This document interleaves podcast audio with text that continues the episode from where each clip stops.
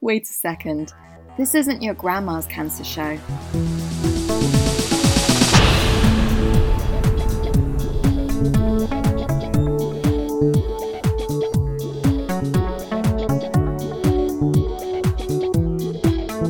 Not your grandma's cancer show. I'm Tatum Durock, and today we are talking about genetic cancers. We know there can be layers of complexity and grief with cancers which have affected family members as well as increase our risks. And I have two amazing guests with me today. Helen was a teenager when she was told the news that she carries the BRCA1 mutation, and Cara was 32 when she heard she had Lynch syndrome. And I've got both of them with me over Zoom today. Welcome, both of you. Thank you. Hello. So, Cara, you are returning to the podcast. It's so nice to have you back. I am. It's so good to be back. It's always lovely to chat with you. Oh, so um, because it was a while ago that you were on, um, Yeah. could you tell me a little bit about your life when you were first diagnosed? Yeah, so I'd I was diagnosed when I was 32. I'd um, celebrated turning 30 for quite quite a while, to be honest, um, with a few trips, which was great. Um, and after I turned 30, I started to get some kind of extreme tiredness, some niggling symptoms, nothing necessarily specific to one thing, but I just didn't feel quite right. Um, and I went to my GP, and it took about 12 months. Um, I was originally diagnosed um, with anemia and was being treated for that, but I had a kind of quick drop in um, my blood count, and that was when I was sort of referred for the colonoscopy, and they did the stool test, which revealed um, that I had a tumor in my bowel, um, um, which was later then confirmed as a stage four um, diagnosis, so with um, spread to my liver. So, um, 32 started chemo, went through the chemo, then had surgery, which removed the tumor in my bowel successfully. Had a bit more chemo, um, and then I had a um, two part liver resection, which again went really well um, and was followed up with more chemo.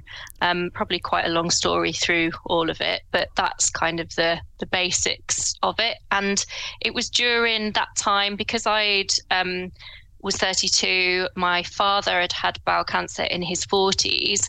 Um, my surgeon was definitely keen to have me referred for um, genetic testing. The original biopsy had shown a lack of one of the um, proteins or the mismatch repair DNA um, that was um, linked to Lynch syndrome. So I was referred um, for that genetic testing, which is when I then found out um, that I did have Lynch syndrome. Cara, that's so much. I mean, to go from anemia to being diagnosed, I mean, just just that. Um, you know, thinking that, you know, might need to eat a bit more iron to, you know, actually you've got a tumor and then so much treatment and then finding out about Lynch syndrome. And what what does that mean for you? Like what what, what does Lynch syndrome do in terms of um, increasing your risks? Um, so for me in particular, I've got a lack of, of expression in what's known as like MSH2. Um, so it puts me at a high lifetime risk for um, bowel cancers. Um, it put me at a high, higher than the average population risk um, for kind of endometrial womb can- cancers and ovarian cancers. So they're kind of the three big ones that are really elevated um, risks. Um, but there are several other cancers as well where you've got kind of a fractionally higher. Um, I keep saying the word risk, but it is a fractionally higher risk than the average person of developing that cancer in um, your lifetime. And it's all to do with the fact that it's in these mismatch repair proteins that, um, that which is how cancer um, is formed really as your cells, you know, grow out of control. Um, I have nothing to repair that MH, MSH2, um, which is where the cancer develops. So the risk is there, even though I've had bowel cancer once and been treated successfully. could get a second primary bowel cancer that is almost unrelated to the first, but related to the Lynch syndrome. Um, and in treatment, um, I think my treatment was probably more successful than some variants of bowel cancer that you can have um, because it was the Lynch syndrome. Um, but it's not treated well, um, or they now know not treated well with chemotherapy, but reacts to immunotherapy. And I will be in um, surveillance through life, which is a good thing um, because the hope is that any future cancers would be caught early um, or an early stage um, and be very treatable, which we know is really important in that kind of diagnostic Massively. pathway. And and um, tell me about your dad. So, do you remember your dad going through bowel cancer? Yeah, I have vague memories. Can't say that I have the full understanding, but there's definitely things that I can remember back when he had his surgery. Um, my parents were quite open with me at the time. I was in my final year at primary school, so I remember his the surgery aspect of it. I don't really. I know he had chemotherapy, but I don't really remember um, any of that. I think it was just his recovery from surgery that and him being in hospital that stands out in my mind. Um, and at the time, there was no talk about genetics. I think my dad actually asked the question to his GP, but I, it wasn't as talked about or known about. The research um, wasn't there as it, I suppose it is now. And when you were diagnosed, was your dad still with us? No, my father unfortunately died um, six months, eight months or so before um, my own cancer diagnosis. So I was kind of seeing my GP at the time because of the symptoms I was having. Um, and unfortunately, my dad had um, a stroke and was admitted to hospital. Unfortunately, he he died from that. So his death was not cancer related. Um, he'd lived a, a long, healthy life after his cancer in his 40s, but um, it was quite a not a sudden death, but it wasn't an expected death. He wasn't being treated for anything. Um, so I was kind of dealing with the grief of that when I was kind of going through the investigations of what was wrong um, with me as well.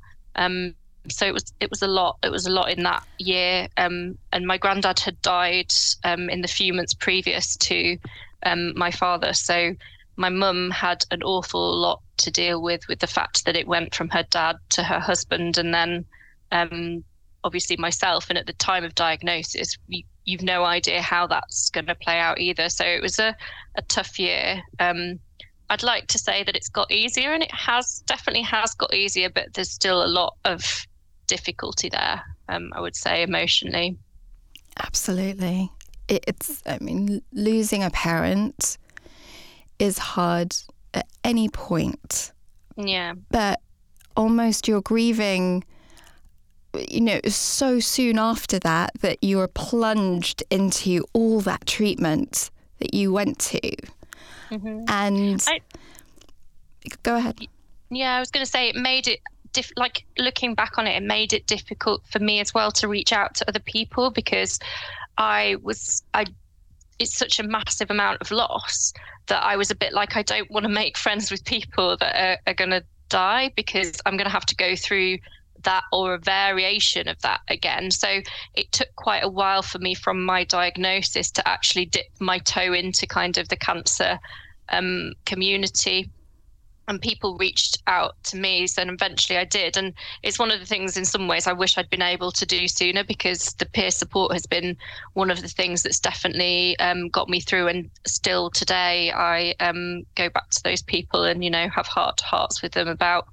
um, what you're going through because people just un- those people understand they've been there yeah, it's it, it's such a relief, isn't it? Getting when you mm. finally get to talk, and yeah. I was, um, you know, right when I was diagnosed, I was sort of warned off going into a cancer support group by someone that I wish I hadn't listened to. Um, mm. But as soon as I did, you know, it was my shoulders dropped, like the sigh came out of being around other people that, you know, were also like, no one had the answers. And actually, yeah. all of us in there without any answers was really, um, really powerful hearing other people how they how they were dealing with things. But you know, I can see also through that time, you had seen your dad survive bowel Mm-hmm. cancer. So that how did that affect your treatment? I think, um, and it's one of the things I've said from the beginning that it had a, a really positive effect on me because I, I listened to other people's stories of being, you know, um, in with their consultants when they're first being told, and the first questions are about, oh, am I going to die? Um, what's how long have I got? This, that, and the other. And to be honest, I don't think whether that was naivety. Um, I that's not what popped into my mind. I wanted to know what they were doing, but I think because my dad had had positive outcomes in my head, I was going to have a positive outcome. Um, at that stage, I wasn't really thinking about the fact or how close um, to death I was coming. Um, so, and I think that's been really important in how I've kind of gone through my treatment and the hope that I've had there. Um, and I've I've been in some like tricky situations. I think sometimes it's easy to reflect back on it and go, well, actually, you know, the people that have been like that have been in worse situations or they've been um, in end of life care. But uh, there were points in my treatment path where, you know, they didn't know whether it was going to be that was the the end of it, and actually they couldn't do things. So, yeah, um, I appreciate my dad for survi- surviving um, in many Yeah. ways um, from that early diagnosis, and I think we could do with a lot more um, positive stories out there about cancer survivorship as well. Um, I know it's got its difficulties, and I know it, it doesn't happen for everybody, but um, it does for some of us. And I think when you get to that stage, it's also nice to know people that have been through that as well, because it's not like stepping back into normal.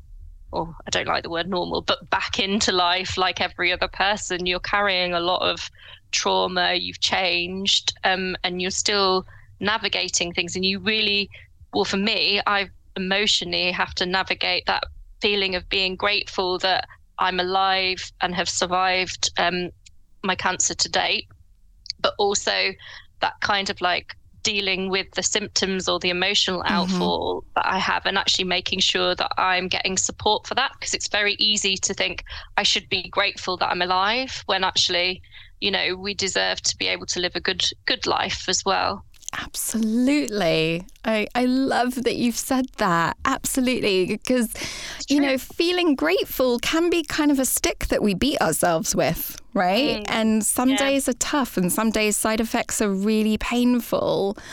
Um, how do you think your dad might have dealt with um, your diagnosis? I think he prob- the, would have been devastated about the di- diagnosis, as I'm sure any parent would be about a child at whatever age being diagnosed with cancer. Um, I think the one thing that my mum and I have talked about more of late is what would have he have felt about the Lynch syndrome. Um, I'm kind of glad that he wasn't around um, to know that because I, I don't know if there'd be some sense of guilt there being the parent that well i don't know that he necessarily had lynch syndrome but it's um you know an assumption from the fact that he had cancer and then i carrying this gene. Um but yeah i think he might have felt guilty about um passing that gene on. I think it would be hard to not do that but at the same time my dad was very good at you know taking things day by day. So yeah i don't know it's a, a hard one Yeah, absolutely. And and can you tell me about 2021 when you were diagnosed again? yeah um so as if one cancer isn't enough in life um during the pandemic i was then diagnosed with a second um cancer early stage this time so um stage one womb cancer, um, which was found off the back of me experiencing um, various symptoms um, and kind of being pushed from my GP back into um, the screening well screening appointment process. Um, eventually, I kind of went in thinking I was having a polyp removed, but when that polyp was removed from my uterus, um, the surgeon wasn't happy with it. He was like, "It looks suspicious," and that was that just a punch in the gut because he didn't he didn't know at the time it was cancer but it was just the wording that he used i remember it very clearly and i was like there's no you know it's it, there's something there um, and yeah a week later i had a phone call from them saying that they'd found cancer in the womb so they were going to have to proceed with more treatment um, which was a hysterectomy so a total hysterectomy um, and then because of the lynch syndrome so when i was talking with my surgeon. Um, we discussed um, the ovaries as well because obviously Lynch syndrome has a high um, risk around ovarian cancer. So she was like, it's probably recommended as you're coming up to 40 um, to have those ovaries out unless um, I suppose around you wanting to maintain them for fertility um, purposes, um, but almost like, well, if you're going to recommend me taking them out at 40, there's not exactly much time to recover from this. I'm not going to have a womb. So let's just, I, I just couldn't deal with the thought of potentially risking a third cancer um, that could have been in my control because I still grapple a little bit with that, having known that I would have had preventative surgery eventually my worry was always that what if something happens before I get to that mm. point? And you kind of no one knows when it's going to happen, but you have the conversations with your doctor. And I was unfortunate that we, I found myself in that position. So I didn't really want to let it happen again. So I agreed to have my ovaries out with the rest of my womb. So had that on none other than April the 1st of 2021, oh. um, which is ironic, isn't it? April Fool's Day. Um, and yeah, the surgery was okay, like physically, but the emotional outfall from that was like severe for me. Um, both from the aspect of that kind of definitely knowing that you would never carry your own children um, and just all the emotion of another cancer diagnosis and i think probably unresolved trauma from the first um, mm. um, diagnosis as well. So it was a lot to deal with in those early months. And were you also in menopause at that point as well? Oh yeah yeah. Just throw that one in there as well. Yeah so surgical menopause and that was a rocky rocky start. Um still don't know if I'm there with that. I'm up and down all over the place, but you know, doing my best. And I wasn't allowed to go on HRT um, to start with. Um, it's a kind of grey area mm. um, for mine because womb cancers are usually driven by estrogen. Um, hence, they recommend not having it unless it's so severe it's impacting daily life. But then my um, mine is Lynch driven, so that nobody really knows whether HRT would have an effect on it or not. But they, so the first kind of two years has been uh, no, we're not going to give it to you. But now I've kind of not had any recurrence. Um, I'm in those kind of conversations with my specialist at the moment as to whether we can just try a low dose to help with some of the symptoms that I'm still experiencing.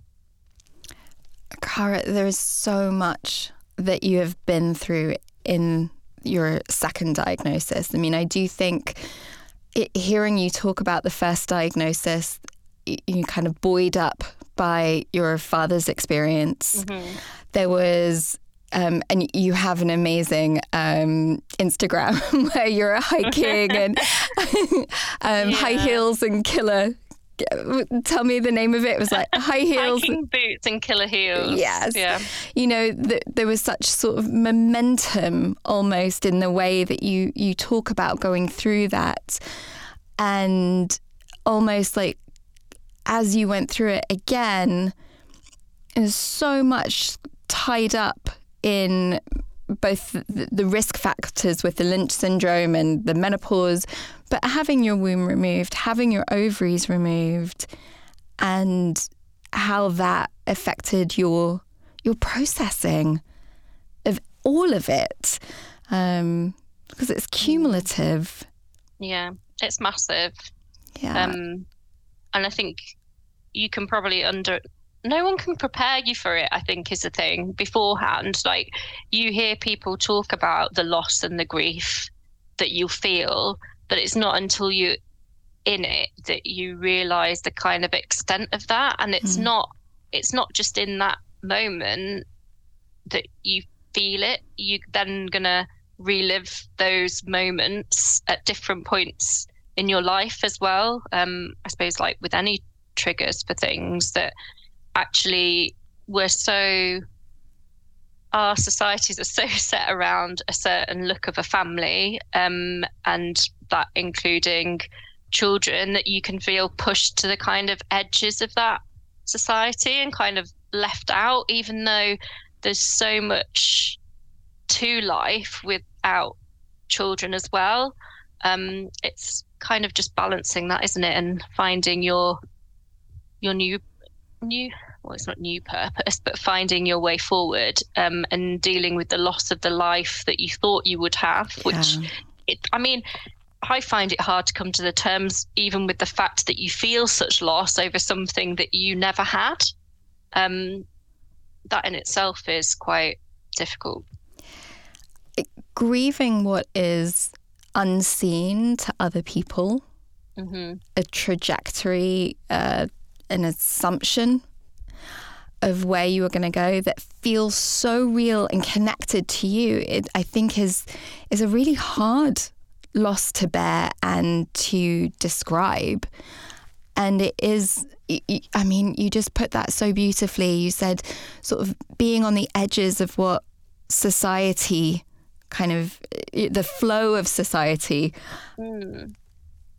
And and I think that derailment that cancer can do, um, and it's you know not just outside of your own life, but outside of that connection with where you thought you were going to be and where other people are, where friends are, and you can see them in those places. So Yeah. it, it in that way, it's very tangible. You can often see them having a life that you're like, oh.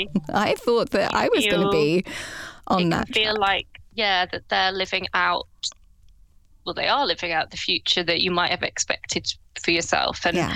you know my future might have looked one way but i mean for somebody else going through this there'll be a whatever they thought their future was going to look like will probably have changed in many different ways and um it's it, it's difficult because friendship is um, based on common ground as well, lived experience. Um, and I know, um, obviously, I'm still friends with all my friends, but I found it difficult. I've I kind of had to put some space between myself and some of my friends Mm. at first, as much or prepare myself almost for the emotional.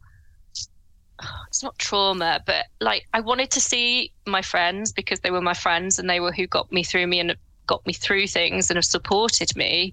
Um, but at the same time, coming away from that, even if times had been like I'd had a really nice time, I found myself grieving as well because again, you're just looking at what you thought you would have had and adjusting to what your life is now.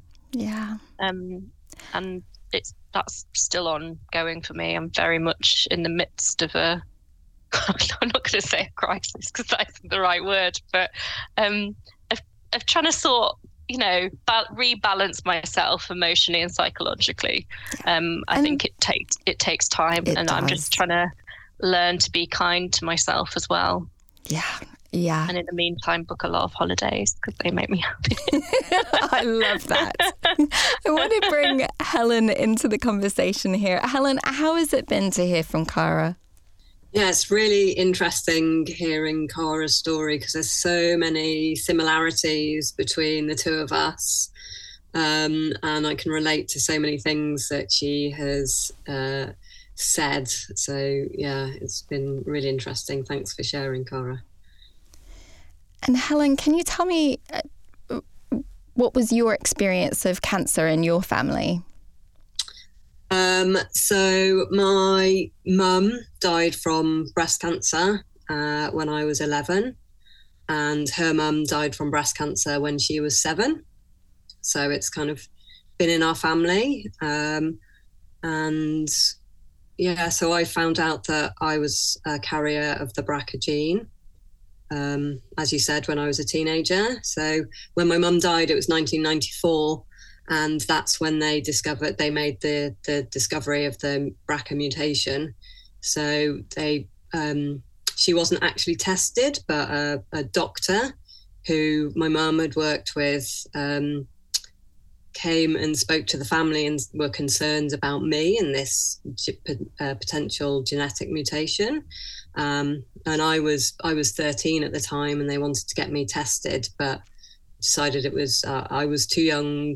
Um, I just think that that's such a young age to mm. to know that information. So um, talked about it as a as a family, and it was just like, no, that's too young, so uh, I waited until I was uh, 18 to find go for that test, and it you know came back as having the BRCA1 mutation.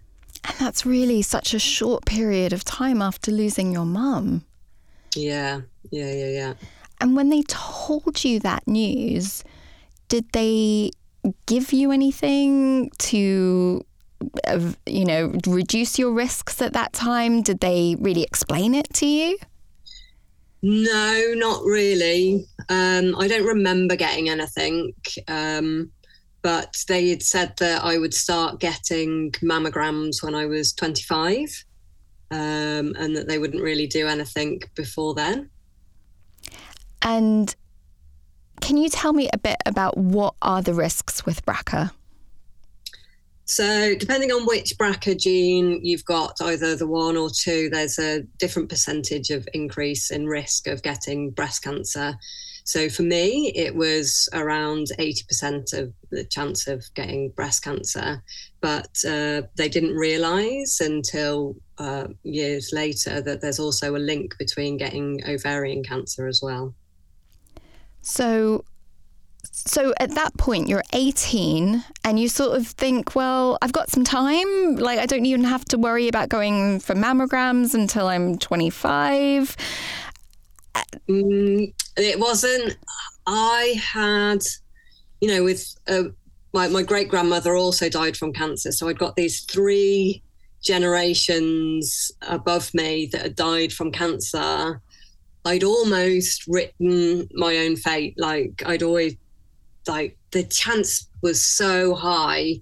Um, I'd kind of like lived with this anxiety and I don't know, inner knowing that I was that it was fairly inevitable that I would get cancer. So I was like really living from a young age and I really didn't want to get into sucked into kind of like societal norms and traveled a lot. So uh, yeah, just that uh, not worrying. I think that worrying was always there at the back of my mind. Um, but I just didn't realize or didn't think that it would, that I'd get cancer so young and that it wasn't going to be breast cancer. So tell me, what were you doing in your life when you were diagnosed? So I um, was teaching in the slums of India. Um, I had gone to India as part of kind of like my worldly travels and just felt so at home in the country. And I'd gone back out. I was determined not to get a real life proper job, having done my degree. I was just like, no, um, no, not yet. Um, just with that inner drive to really live, knowing that life can be taken away from you at any moment. Um, and so I'd gone to teach in the slums and uh, I got a parasite and I came home and saw the doctor and I was like, I think I've got a parasite. And the doctor fobbed me off. And so I was having uh, uh, bowel problems and digestion problems for, you know, quite some time. I saw a dietitian and eventually I went back and saw a, a different doctor, a doctor that put the fear of God in me as a child and that, but is no nonsense so I went back to her and I did have a parasite and I got treated for this. And as soon as I was okay, I went back out to India. but I knew that I was that, that there was something not quite right. My periods had changed, my bladder, like I was going to the toilet more frequently, and I was more emotional. Mm-hmm. But uh, I was out in India teaching, having a great time. But the kids were were coming to me and they were like saying, "Your health's down. Go and see a doctor." And I was like, "I'm fine." You know that British, "No, no, I'm fine." Mm-hmm. Uh, uh, knowing full well that at the back of my mind, I'll do something about that when I get home. Um, and uh, my stomach, like the last few weeks that I was there, my stomach was swelling and it was really painful. Um, and it was, but it would go down after a few days. And then I came back to England, and my dad had made me uh, an appointment to see the doctor straight away. And they were like running tests for all sorts of tropical diseases and parasites and and everything. Um, and I was on waiting lists for scans and things. And then one doctor who was the doctor that uh, was my mum's doctor, and I'd known since like was my childhood doctor. He phoned me up and he was like, "Helen, there's one more test I'd like you to do." And uh, it was a blood test, and it was the um, CA125, which is the ovarian cancer tumor marker. And he invited me back in with the results and he sat there and he started to cry and he was just like i'm so sorry this is so unprofessional of me um, but he'd you know he'd seen my mum die who was a friend of his he'd seen me grow up and he just said you know this should be between naught and 30 and yours is 947 and i was and he was like i think you've got a malignant tumor. And in my mind, I sat there kind of like going, well, is that malignant, benign? Mm. What is, what's the dodgy cancer? What's the one that's going to potentially polish me off? And then, you know, he told me, and uh, it was just like, oh God, how the hell am I going to tell my grandma and my family?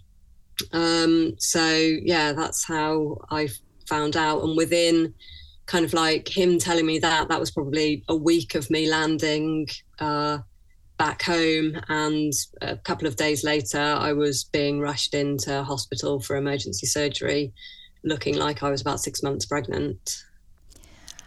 So, that, yeah. you know, to go from having a parasite mm. and not being listened to about that, and then coming back and, and having a different experience with a, a doctor that was like deeply connected to you. Yeah. Um, and telling you news that you know, to some degree, you've been preparing for, but also been seizing the moment, living your life, doing the unexpected, going off to India. When you were plunged into the the surgery, how were you processing that at that time? Um, I. Uh, it was just a kind of. I'm very pragmatic, and I don't know whether it's kind of like uh, I'd shut down. I think there's a mixture of being pragmatic and um, having shut down and disassociated since my mum died, and being like, right, well, the doctor said that he can do surgery and that he's going to get me better, so let's go. Um, and just signing the the kind of like papers to say, you know, we're going to have to we might have to remove your womb and your ovaries or you know we're just going to have to open you up and see what's going on.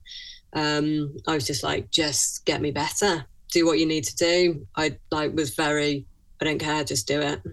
And what did they take out so i had a full hysterectomy and partial bowel reconstruction the tumors they said that it was like i had one big tumor um, and then he said that it was like a, a pepper pot sprinkled everywhere. So they had to take some off my bowel. Well, no, my ovaries were stuck to my bowel. Um, and uh, my I had it on my pelvis, on the back of my bladder, and on my stomach. So they were able to like take those off and then yeah remove full full hysterectomy and partial bowel reconstruction. That's a huge surgery. Yeah, massive. And did they prepare you for the loss of your ovaries at such a young age? Absolutely not. Absolutely not. Um, I was never told, I was never explicitly sat down and said, you're going to experience menopause symptoms. Uh, I was I wasn't told anything. Like it well, it was the following year. So I I was due to start my PGCE in the September and that diagnosis and surgery was in the August. So I postponed that for a year, have what I call my first cancer chemo gap year, and then went and did my PGCE the following year. And trying to do that whilst going through the menopause was the worst year of my life. Like I could not think. Like it was like putting the key in a in the ignition and just getting nothing, mm. not even a little splutter. My emotions were everywhere. Um, and it was just not being able to think. And here I was, you know, in charge of a class of 30, like uh, emotions everywhere, not being able to find words and not knowing what I was doing and and really not myself. And I thought that I'd just kind of like bosh through chemo and carry on with life, but yeah, it really didn't go like that.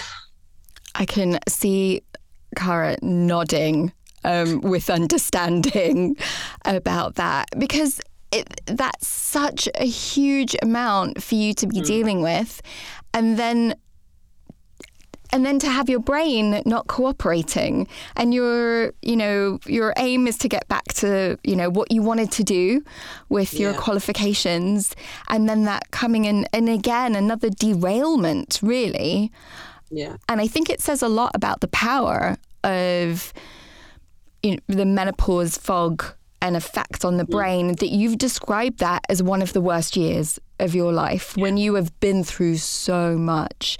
Yeah, hands down. And um, I think we'll probably come to it later, but I I was able to go on HRT. It was a it was that balance of you know your risk of reoccurrence and quality of life. And at that moment, like I I my quality of life was not not great at all. And, you know, the hot, I, I, when talking about menopause, in my mind, it was like hot flushes. Mm-hmm. That was it. But, you know, having gone through it, uh, it's so much more than that.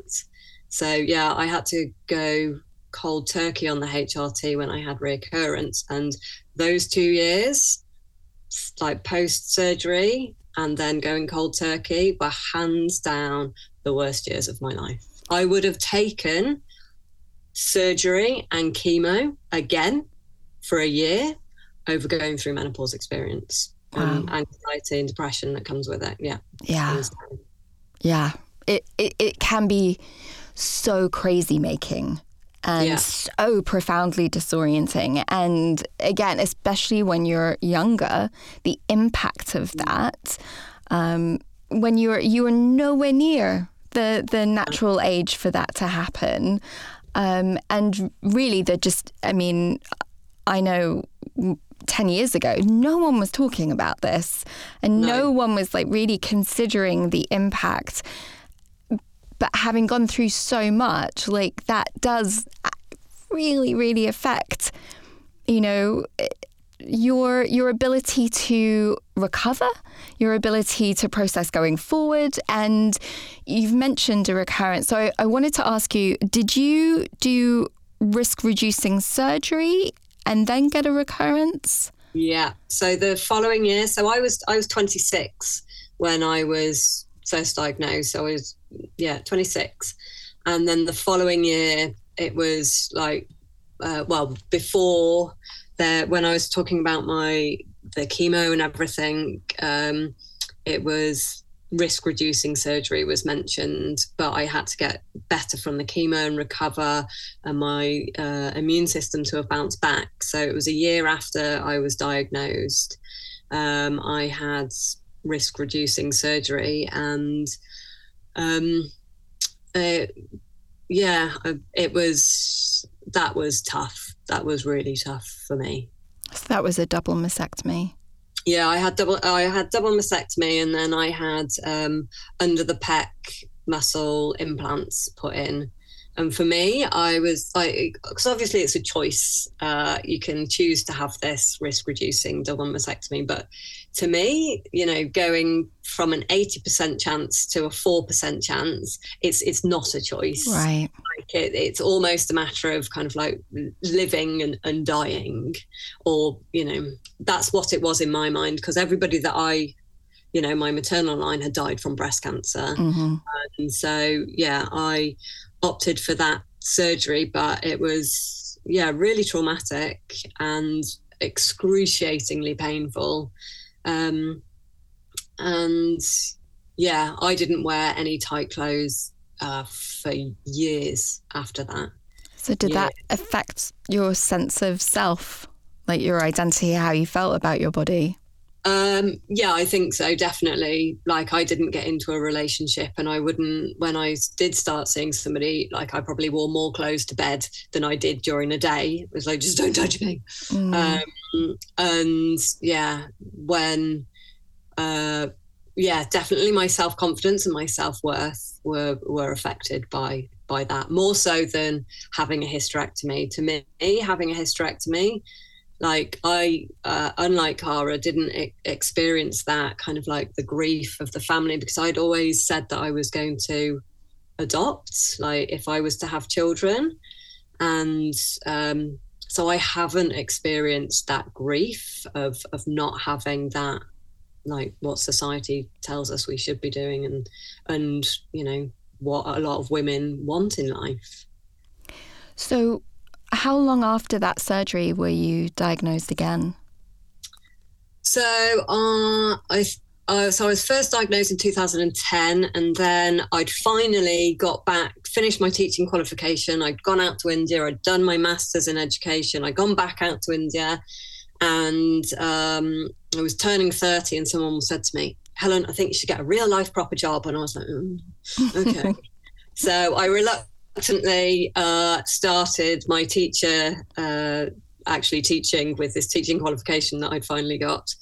Um, and that was September 2014. By then, my CA125 had already just started to creep above the 30.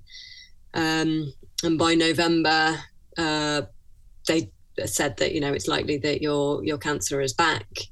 Um, and I was awaiting scans. So yeah, I, it was confirmed later in that November and it had I got uh, it had metastasized to my lung.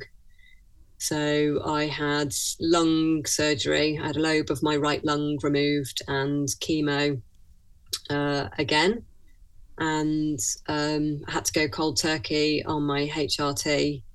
Um, and yeah, the aftermath of that was uh, horrendous because I'd gone I was juggling. I'd finally met somebody that were in the waiting room uh, that was of my age and had exactly the same cancer that I, that I had.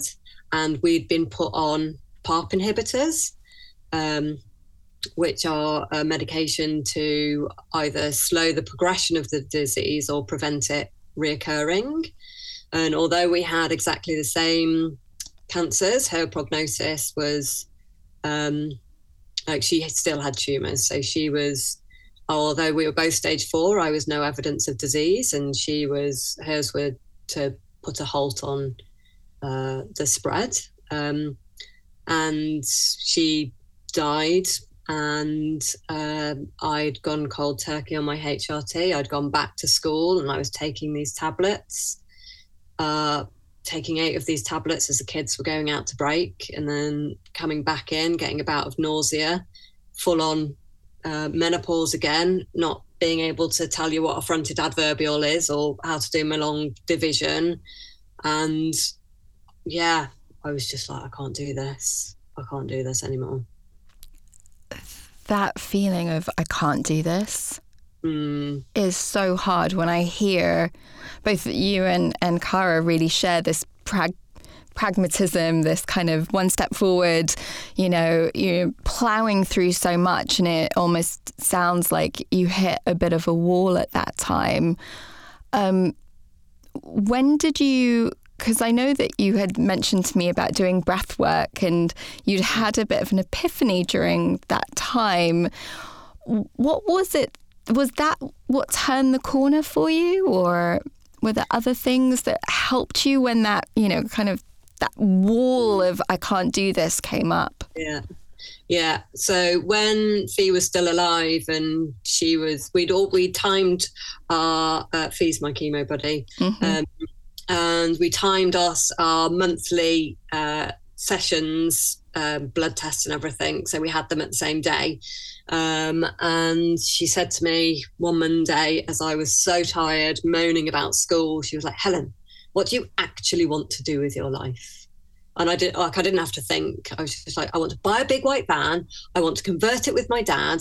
I want to go wherever the wind blows me and do what makes my heart smile. And she looked at me, her with a bald head and me looking, you know, fit and healthy. She's like, Why don't you do that? And I was like, Why don't I do that? And like that, and so I quit. I quit. I handed my notice in. Um, I quit. I bought my van. I converted it with my dad and started to go wherever the wind blew me. And uh, I ended up in Ireland and started cold water swimming, and uh, then started breath work. Um, and I'm now, yeah, a breathwork practitioner. And the the the two of those have hands down changed my life. The cold water swimming uh, like has helped the um, chronic fatigue.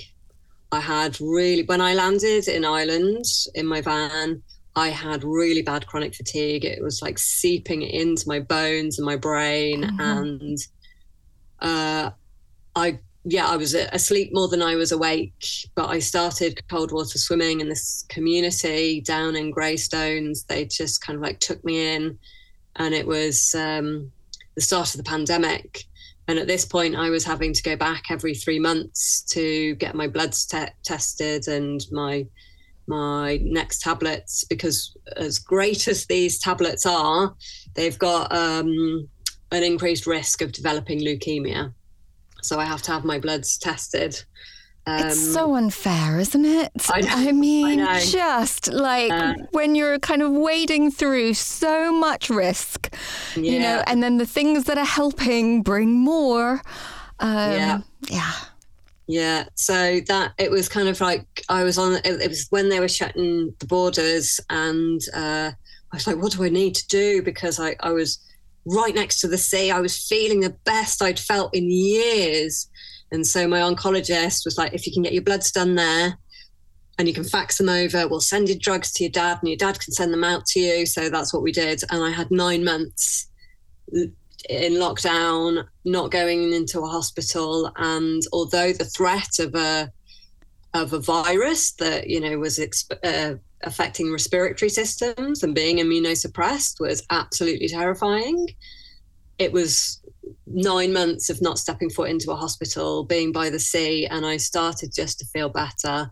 And that's when I um, did an online breathwork course. And in that week, I shared so many layers of grief and uh, of holding in my body that I was like, what is this? And so doing something that is works with the body instead of the brain where I didn't have to talk about my experience and it worked with the sensations in my body um, was huge for me like yeah and being able to use the breath as a tool when in um, you know the waiting room or waiting for anxiety uh, for um, scan results and the anxiety you know we all know the term scanxiety and things like that has been monumental for me. And yeah do, the layers of grief from the loss of my mum and as well as going through all of the things that I've been through um yeah has been huge wow huge. so I mean there was something in there, like it took your chemo buddy. And I think someone it, that you identified with, you know, so much that you were there together, you know, every time. them saying, you know, kind of to follow your passion and mm. then really kind of exploring that, you know, creatively making your life. Yeah, absolutely. And like, I'd always lived like that. I'd spent my 20s, you know, traveling and doing things that I wanted to do, like knowing that life can be taken away, not just through people that have got, you know, genetic diseases, like anybody, anybody. One in two people get cancer now. And um, I'd lived like that, but I'd got sucked into what society tells us we should be doing you know, we should be working a nine till five. We should have, you know, uh, a family and all these things. And I'm just like, I've always been, even as a child, like, was like, I'm a girl and you're telling me I've got to wear a skirt? No, I'm going to wear shorts. I'm a girl and you're telling me I can't play football? No, I'm going to be the captain of the first girls football team. Like I've always battered against that. And then, so when I've slotted in, I've had cancer twice. So it's just kind of like, hello, do what you want to do, and uh, just put my faith in the universe. And it's delivered. It's delivered. I'd love to bring Cara in here. How has it been to hear from Helen? It's a mixture of emotions. Obviously, it's it's lovely to hear all the things that she's done since um, the last diagnosis and I can kind of understand. I haven't quite got to the point where I've kind of let go and chased my dreams yet, but I definitely understand that feeling of like, what am I doing? My life's for living. So happy to see that Helen's here and tried to live her best life, but also like all the trauma that we go through and the fact that sometimes you have to fight for things mm. just to feel better. Cara, you you did something really creative to get information out there. Can you tell us a little bit about the idea that you came up with? Yeah, so I very cliched when it comes to cancer, and I've always wanted to give something back. Um, more, I've, I've probably done more so from bowel cancer perspective, just because I'm. I feel like I'm. My second diagnosis feels raw still, but I'd worked with Bowel Cancer UK, um, and I knew Deborah, um, Dame Deborah James. Um, we were both diagnosed in the same year, so we'd kind of kept in touch throughout in terms of treatment, and we'd always kind of wondered how we could get bowel cancer out there and to be talked about more. And obviously, she did an amazing job of actually kind of breaking down the taboos around it. Um, and when it came to her going into end of life care, I just wanted to do some i felt helpless really. Anytime one of my friends is in those situations you're like well i'm here if you need to talk but it's like you feel helpless like you can't change their situation. Um, so i just thought i'd try to do something um, that i know all of us in the bowel cancer community had wanted to see and um, fortunate that I work for Marks and Spencers, and I went to our CEO to see if we could get the signs and symptoms added to our own brand um, loo roll within M&S. Um, he really resonated with my story. He had personal connection um, to bowel cancer as well, um, and I was quite surprised to be honest. But he he said yes, and within you know a matter of a week going from the first suggestions, everything was in motion to make that happen. I think the heightened kind I'm I'm not naive. There was a heightened, you know, um, with Dame Deborah's story in the news. Um, there was just the opportunity there um, because a corporate can in many instances kind of you know show that they're doing their bit being socially responsible um, so I tried to utilize that kind of time, and it was really successful. Um, from that, um, Bowel Cancer UK did a kind of a campaign around it. So Stuart Machin, who's our CEO, did a call out to the rest of the industry to just join. Um, join us in putting the symptoms on loo roll. And at the same time, he was he did that. Bowel Cancer UK got all of their supporters to call on like a social media campaign to get their supermarkets or wherever they they shopped asking them to join this campaign get on a roll. Um, and i mean within i don't know a couple of weeks of m&s announcing that they were doing it uh, literally all of the big supermarkets and retailers had got on board. And it was just the idea was just to get the symptoms somewhere where mm-hmm. it was easy to consume because we're overwhelmed, aren't we, with, oh, these are the symptoms of this, this is symptoms for that. Um, having them there just means somebody might um, read them and get to a GP sooner than they might have done previously.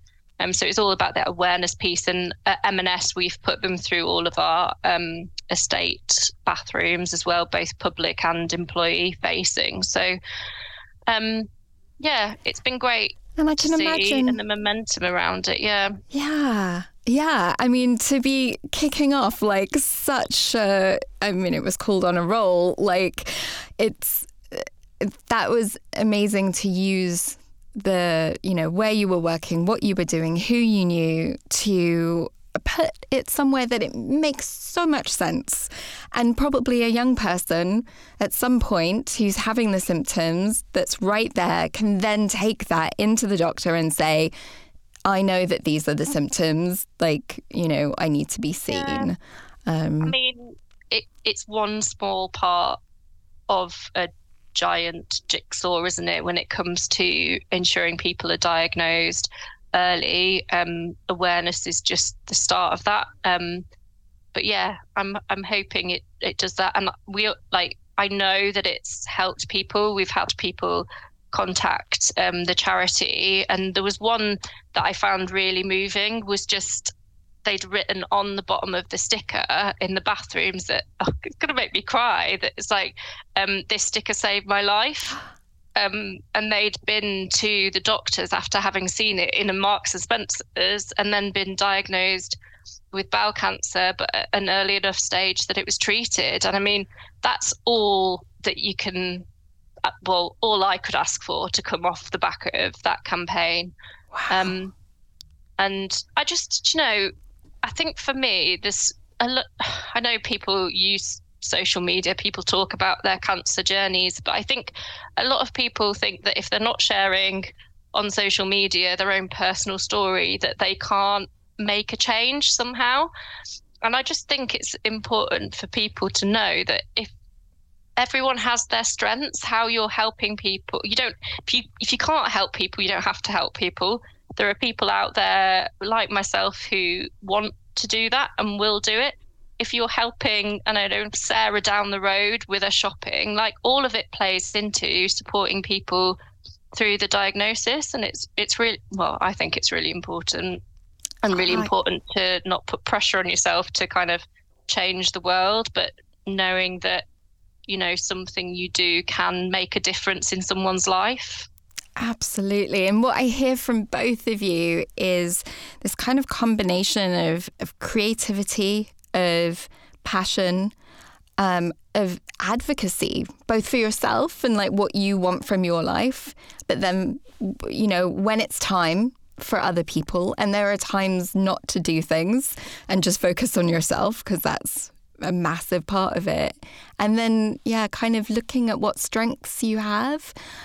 I, this has been such an incredible conversation, and both of you have been through so much, and I'm just really appreciate you sharing it because I know that people that are listening to this are, you know, they've tuned into this episode um, because there isn't as much conversation about genetic cancers and the how family and you know potentially having children um, and whether you wanted to, whether you were planning to you know, is really being discussed. So thank you so much to both of you for sharing everything today. And and also what I heard is both of you having your cancer friends, you know, um, your your buddies, like how vital that was going through mm-hmm. it.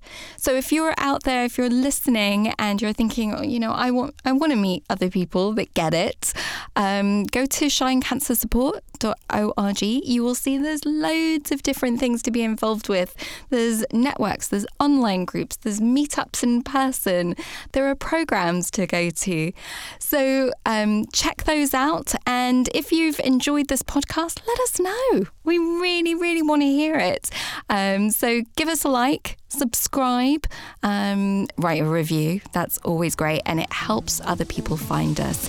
Thank you to the amazing radio facilities who sponsor our podcast. And thank you again to Helen and Cara. Till next time, bye. Bye. Bye. Not your grandma's cancer show.